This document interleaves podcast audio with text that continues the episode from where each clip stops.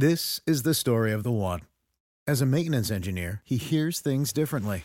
To the untrained ear, everything on his shop floor might sound fine, but he can hear gears grinding or a belt slipping. So he steps in to fix the problem at hand before it gets out of hand. And he knows Grainger's got the right product he needs to get the job done, which is music to his ears. Call, clickgrainger.com, or just stop by. Granger, for the ones who get it done.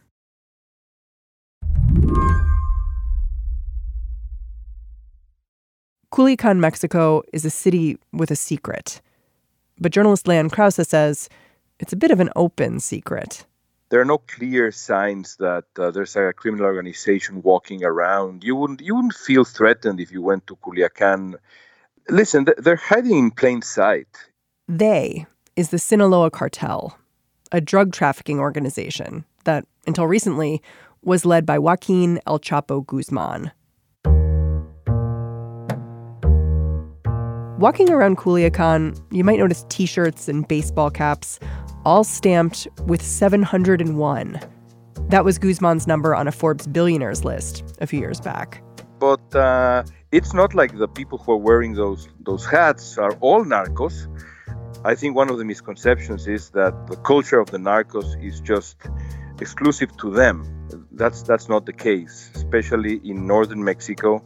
Uh, the narcocultura is part of the cultura in general. Hmm. When you say that it's part of the just general culture, what do you mean? How does that happen? It happens uh, with time. It happens with time. Last week, it became clear just how much the narco culture has come to define Culiacan when these videos started to surface on Twitter.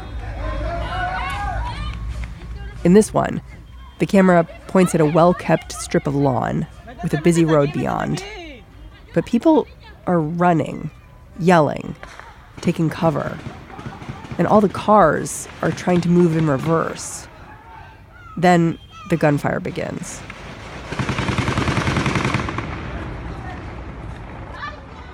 That was horrendous and terrifying. But it was also very, very sad.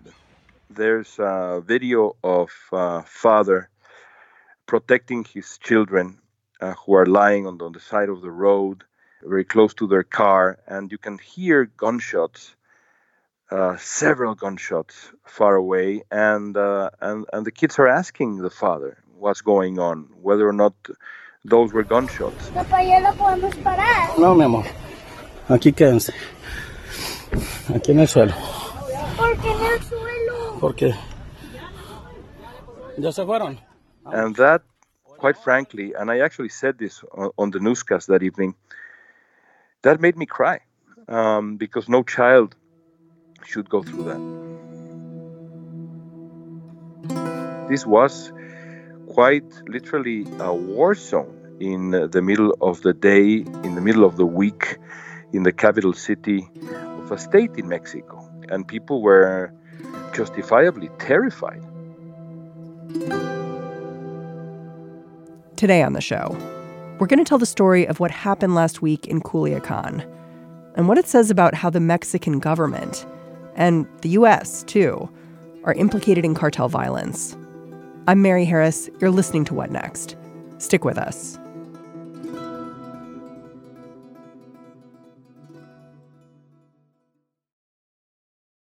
This episode is brought to you by Discover. When it comes to your finances, Discover wants you to know they are the credit card that is always there for you. With 24 7 US based live customer service, everyone has the option to talk to a real person anytime, day or night. Yep, that means no more waiting for quote normal business hours just to get a hold of someone. We are talking real service from real people whenever you need it. Get the customer service you deserve with Discover.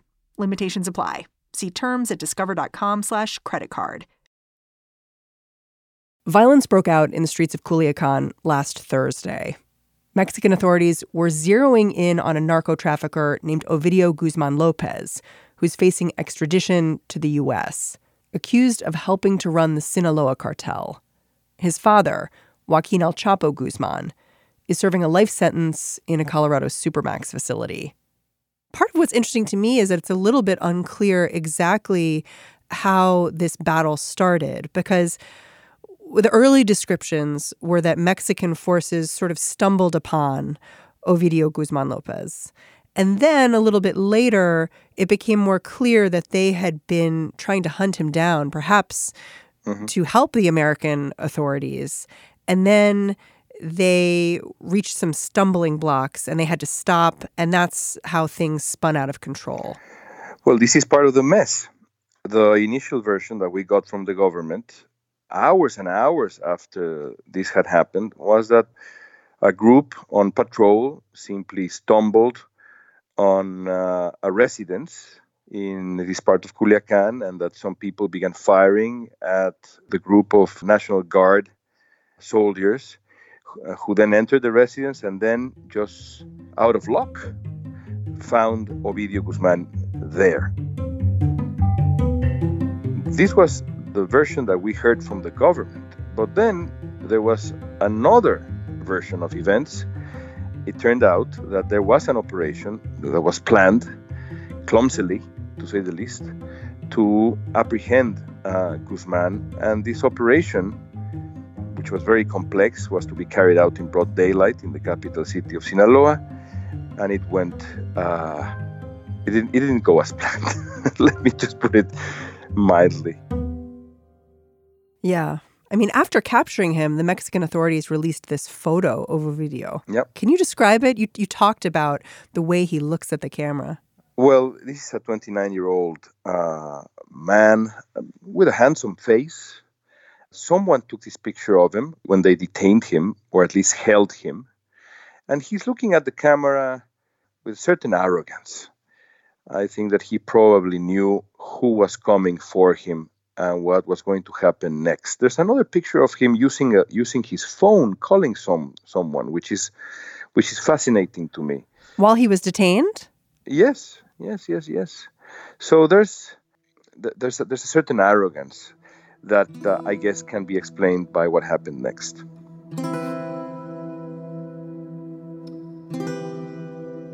I mean, we still don't have the definitive version of events, but it turned out to be really a perfect storm of ineptitude and, and concluded in the Mexican government's capitulation to terrorist blackmail. Because, I mean, what happened was the cartel unleashed hell. The cartel began burning vehicles to prevent the removal of uh, Ovidio from the city. But again, we don't have the definitive version of events. What we do know is that at some point they faced, and by they I mean the, the government of Mexico, they faced the terrible dilemma of uh, letting him go to prevent casualties or trying to uh, extricate him from Culiacan. And they made the unprecedented decision with the go ahead from the president himself, the president of Mexico, to let him go.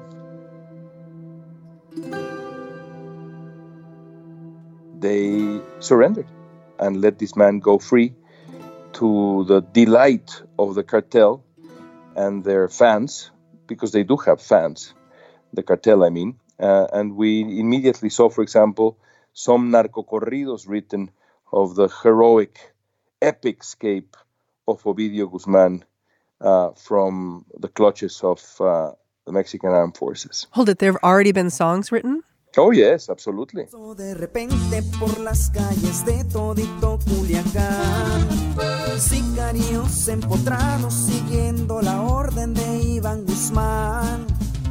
Cartel violence isn't only happening in Culiacan. A week ago, gunmen from the Jalisco cartel ambushed state police and killed more than a dozen of them. A day later, a shootout in the state of Guerrero killed a soldier and multiple civilians. But Leon loves his home country. Before I could even ask, he told me he doesn't want to think about Mexico as a failed state. If you went to uh, many parts of Mexico right now, you would be very, very safe uh, and you would enjoy the country very, very much. I always try to um, be very clear about that as a journalist, but also as a Mexican. When I get the privilege of, a, of an interview like this one, but also when I talk to my friends in Los Angeles. I mean, they, they have asked me, so how much will, how much should an armored vehicle be if I want to go to Mexico City? And I tell them, you don't need an armored vehicle in Mexico City, or in Merida, Yucatan, or in Baja California, or in many places. I think violence in Mexico is still contained in a few very dangerous spots, which doesn't mean the situation is not very difficult and what happened in Culiacan is not very concerning. I mean, I I read that murders in Mexico are on pace for a record high this year. Like they compare to it's I think it said 37,000 this year yeah. and just to compare that to the US, it's more like 15,000 here, which it just seems alarming. Yes, I agree. I just think it's important to place that number in context. And Mexico is an immense country that has many things that are very, very positive. But what can I say? Yes. Yeah. I mean, I should say that in a place like Culiacan, you've alluded to this a little bit. But in some ways, the cartels may be more effective than the government. You know, I was reading one report that, like, for instance, if your car was stolen, you'd probably have more success getting it back if you went to the cartel than the local police department. yes. and, and and listen, I, I laugh, but but it's certainly not a laughing matter. I mean, in some regions of Mexico, there really is a parallel state. And that's just inadmissible. That's just not possible. Imagine what would happen in, in America if all of a sudden uh, a, a criminal organization took control of taxation, law enforcement, and other aspects of the rule of law that belong to the state. I think that's an interesting distinction you just made between a failed state and parallel states, where, of course, they're in conflict because one of those states is not official. That's absolutely right. And I, I, think another another misunderstanding is, the, is, is this idea that after Culiacan, Mexican forces are outmatched, right, by the narcos. Listen, that's just not true. Mexico's military is bigger than the cartels. It is better equipped. It is better trained.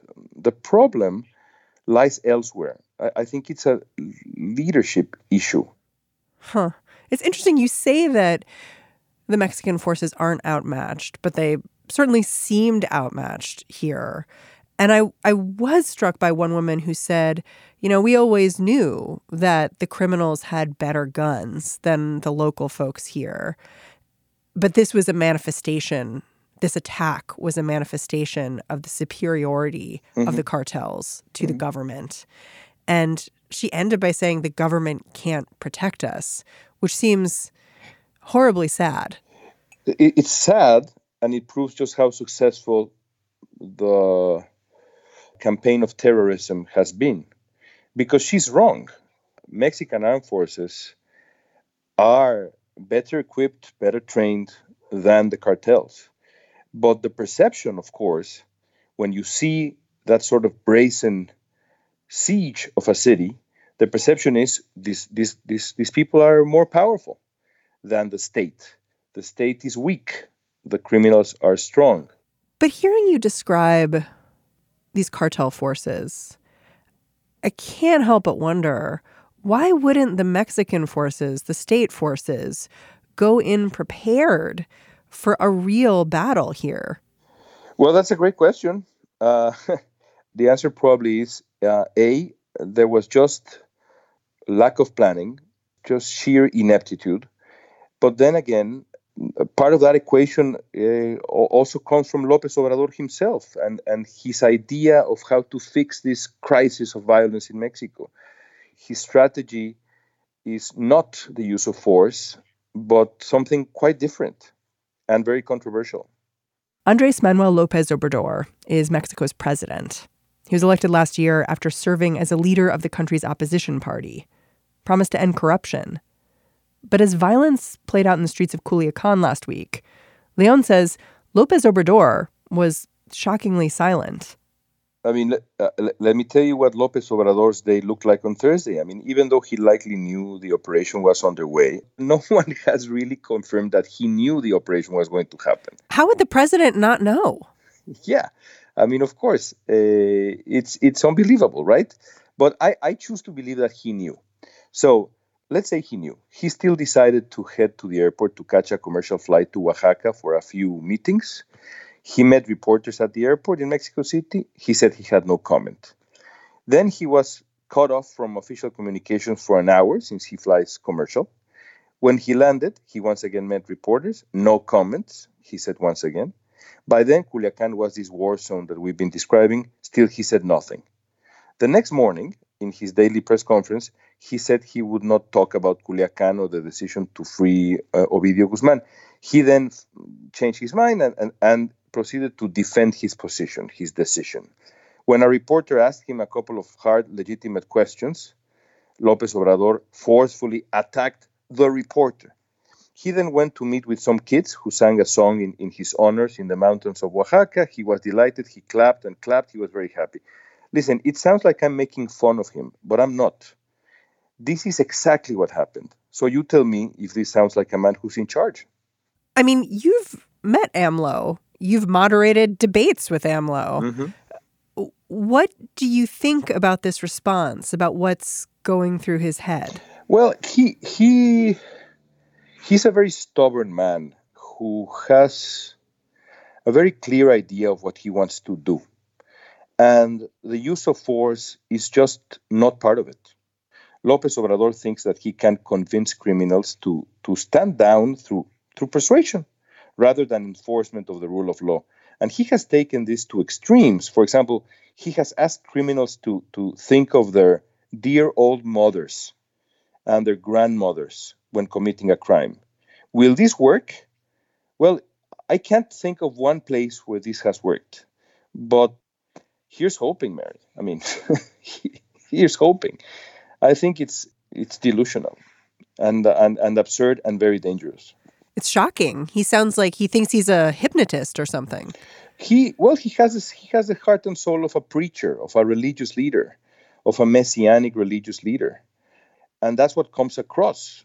You say that Lopez Obrador doesn't like using force, but as an American, I, I see him using force at the border. He's not afraid to send troops down there with guns to keep people out at America's direction.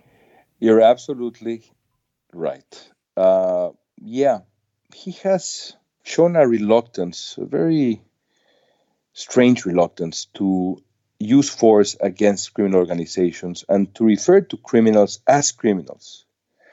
He always presents criminals as people to be redeemed rather than people who should be persecuted through the rule of law.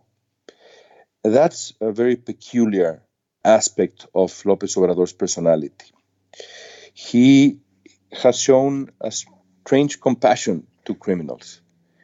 He has not shown that same compassion, quite the contrary, actually, when it comes to migrants and potential refugees. The way that the National Guard has treated Central American immigrants and immigrants from other parts of Latin America in southern Mexico, the way they treat them in northern Mexico, where they're sent after the United States has kicked them out through the Remain in Mexico program, really makes my blood boil. Uh, to be to be very honest. So yes, there's that that strange dynamic on top of other strange dynamics. Why does Lopez Obrador show this compassion to criminals and cannot show the same compassion to immigrants? Yeah, the issue is like the compassion, it's not necessarily bad. like, I, I can see having compassion for people, but when those people are organized in such a way that they're wresting control away from the country, that seems problematic and worth fighting about. I believe in the rule of law. The other categories, the moral, religious categories, when you are the head of, of a state and you are dealing with this sort of situation, I think are secondary. They, they, they should not be discarded, of course, but they're secondary. I believe in the rule of law. And I think it's problematic that Lopez Obrador apparently doesn't. When Leon saw the videos coming out of Culiacan last week, there was one more thing that stood out to him the kinds of weapons the cartel was carrying. They were using 50 caliber rifles, 50 caliber Barrett rifles, for example. Uh, wh- where do you think they, they get these guns? Where do you think they, they got those sniper rifles? Each one of them costs thousands of dollars. I mean, you want to know how the cartel became so powerful? The answer is simple. They got so powerful in the United States, where they purchased these weapons of war that are built to hunt human beings, these weapons that terrorize Mexico. This is an army made in America, and we have to we have to be very clear about that, because the violence in Mexico cannot be explained without American guns, because this is again an army built in America, bought in America, made in America,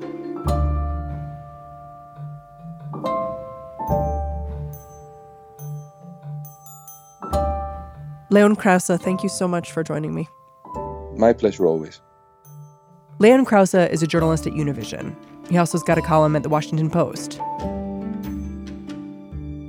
And that's the show. What Next is produced by Jason DeLeon, Mary Wilson, Mara Silvers, and Danielle Hewitt. I'm Mary Harris. I will catch you right back here tomorrow.